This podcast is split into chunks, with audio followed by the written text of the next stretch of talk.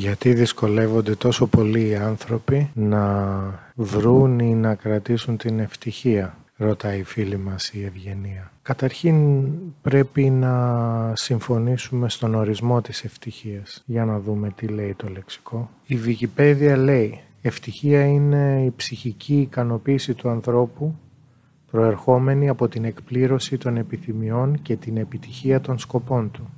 Δεν υπάρχει μόνιμη ευτυχία, υπάρχουν μόνο στιγμές ευτυχίας. Στη σύγχρονη εποχή οι κάποιοι συγχέουν, συνδέουν την ευτυχία με την ηλική ευμάρεια, τα υλικά αγαθά, την ανάπτυξη της τεχνολογίας, τα κοινωνικά αξιώματα, τη δόξα ή πιστεύουν πως ο πλούτος φέρνει την ευτυχία και συνεπώς αν χαθούν αυτά χάνεται και η ευτυχία τους. Ο Αριστοτέλης στα ηθικά του συγγράμματα διαχωρίζει την ευτυχία η οποία μπορεί να είναι προϊόν τύχης και πρόσκαιρη από την ευδαιμονία η οποία συνδέεται με την διαβίωση και την δράση σύμφωνα με τις ηθικές αρχές και τη λογική. Στο πεδίο της ψυχολογίας η ευτυχία εξετάζεται από ψυχολόγους της λεγόμενης ανθρωπιστικής σχολής όπως ο Άμπραμ Μάσλο και τη λεγόμενη θετική ψυχολογία η οποία εξετάζει τις θετικές όψεις της ψυχολογίας του υγιούς υποκειμένου εν αντιθέσει με τους πιο παραδοσιακούς κλάδους ψυχολογίας οι οποίοι εξετάζουν τις ψυχικές παθήσεις και διαταραχές. Οι βουδιστές τέλος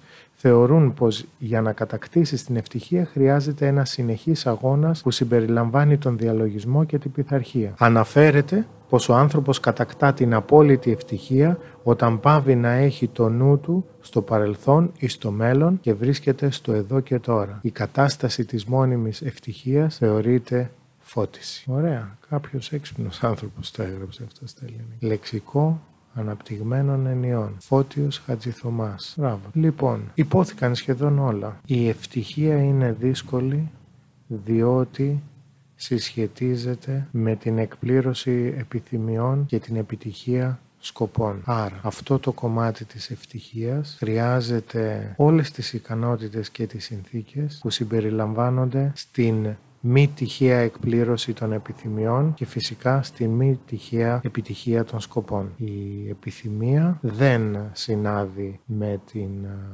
τυχαιότητα διότι η επιθυμία θέλει και δεν μπορεί να περιμένει να τύχει. Αυτό θα ήταν η έκπληξη. Και η επιτυχία βέβαια είναι το αποτέλεσμα μιας ειδικής προσπάθειας όπου όσον αφορά τον άνθρωπο χρειάζεται να συμμετέχει με όλο του τον εαυτό, το χαρακτήρα, την προσωπικότητα. Άρα και εδώ έχουμε ως παράγοντα της ευτυχίας, σκοπούς φυσικά και επειδή ο σκοπός μας θυμίζει ίσως αν θέλουμε την τοξοβολία θα μπορούσαμε να το συσχετίσουμε με την τοξοβολία. Υπάρχει ο τοξότης, το τόξο, η χορδή, το βέλος και ο στόχος. Και ο σκοπός. Ο στόχος χρειάζεται και κάποιον όντως που σκοπεύει. Παίζουμε τώρα λίγο με τις λέξεις, αλλά άμα τη συλλογιστεί κανείς είναι είναι σημαντικό, μας δίνουν ιδέες για την ε, απλή περιπλοκότητα του θέματος. Πάντως, όσον αφορά την ευτυχία, σίγουρα δεν μπορούμε να περιμένουμε να είμαστε ευτυχισμένοι. Αυτό δεν γίνεται. Εδώ νιώθω ότι πηδάμε στο τέλος των παραγράφων που διάβασα, όπου οι βουδιστές λένε ότι ο άνθρωπος κατακτά την απόλυτη ευτυχία όταν πάβει να έχει το νου του στο παρελθόν ή το μέλλον και βρίσκεται στο εδώ και τώρα. Εδώ δεν μας λέει άλλα για το βουδισμό, οπότε ας μην κάνουμε εικασίες ότι ακριβώς καταλαβαίνουμε όλο το βουδισμό από μία πρόταση πάνω στην ευτυχία. Μπορεί να, ο ένας να το εννοεί έτσι, ο άλλος να το καταλαβαίνει αλλιώς, ο ένας να το λέει έτσι, ο άλλος να το ερμηνεύει διαφορετικά. Πάντως μας δίνει μια καλή ιδέα ότι αφορά το παρελθόν είναι κάτι όπου δεν μπορούμε πλέον να δράσουμε. Και ό,τι αφορά το μέλλον είναι κάτι όπου δεν μπορούμε ακόμα να δράσουμε. Άρα δεν περνάει από το χέρι μας αυτή τη στιγμή. Το μόνο που μπορούμε να κάνουμε είναι πάντα αυτή τη στιγμή. Αυτή τη στιγμή μπορούμε να επηρεάσουμε ακόμα και τον τρόπο που σκεφτόμαστε αυτή τη στιγμή.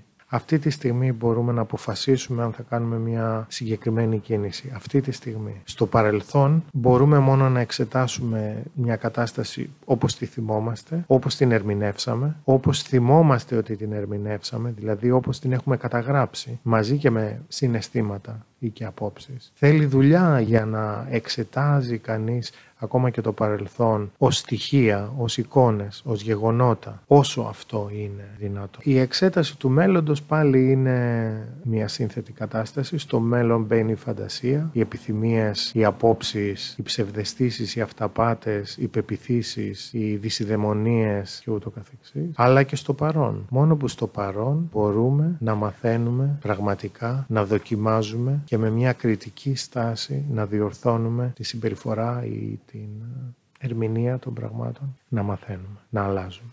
Εκτός του ότι στη σύγχρονη εποχή κάποιοι συγχαίουν, συνδέουν την ευτυχία με ηλική ευμάρεια, υλικά αγαθά, ανάπτυξη τεχνολογίας, κοινωνικά αξιώματα, τη δόξα ή πιστεύουν πως ο πλούτος φέρνει την ευτυχία και συνεπώς αν χαθούν αυτά χάνεται και η ευτυχία τους. Αυτό είναι όντως μια ιδεολογία, ιδεολειψία, είναι μια πεποίθηση, αλλά μιλώντας πρακτικά έχουμε την πρώτη και την τελευταία πρόταση, επειδή τα έχω εδώ μπροστά μου τα βλέπω. Η ευτυχία είναι η ψυχική ικανοποίηση του ανθρώπου προερχόμενη από την εκπλήρωση των επιθυμιών και την επιτυχία των σκοπών του. Η ψυχική ικανοποίηση του ανθρώπου συσχετίζεται με την φύση του ανθρώπου, με το πώς είναι και το πώς λειτουργεί. Άρα και εκεί υπάρχει χώρος για μελέτη ή αυτοπαρατήρηση ή και τα δύο. Η παρατήρηση, αυτοπαρατήρηση και μελέτη. Μελέτη όσο γίνεται πιο επιβεβαιωμένων σχολείων, κειμένων ή ερευνών που έχουν ίσως κάποιο σύστημα, διότι οτιδήποτε δεν έχει σύστημα είναι ως εξής.